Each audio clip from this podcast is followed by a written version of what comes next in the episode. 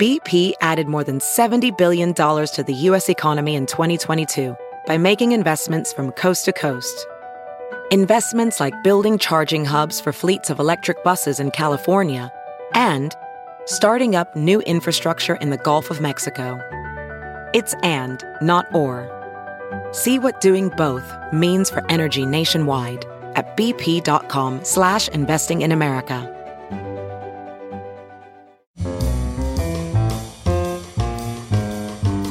This is Merriam-Webster's Word of the Day podcast for Tuesday, August 11th.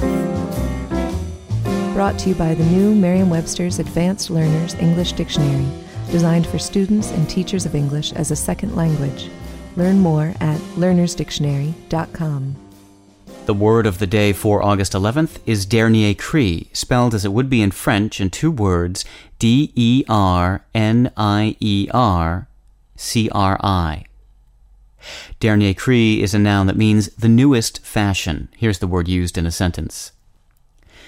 When it came to shopping for a new wardrobe for school, Jacqueline tended to ignore the dernier cri and would instead pick clothes that suited her own tastes.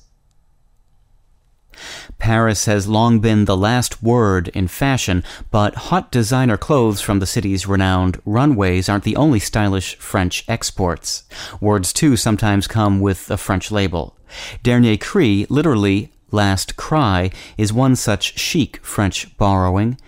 The word is no trendy fad, however. More than a century has passed since dernier cri was the latest thing on the English language scene, but the term remains as modish as ever.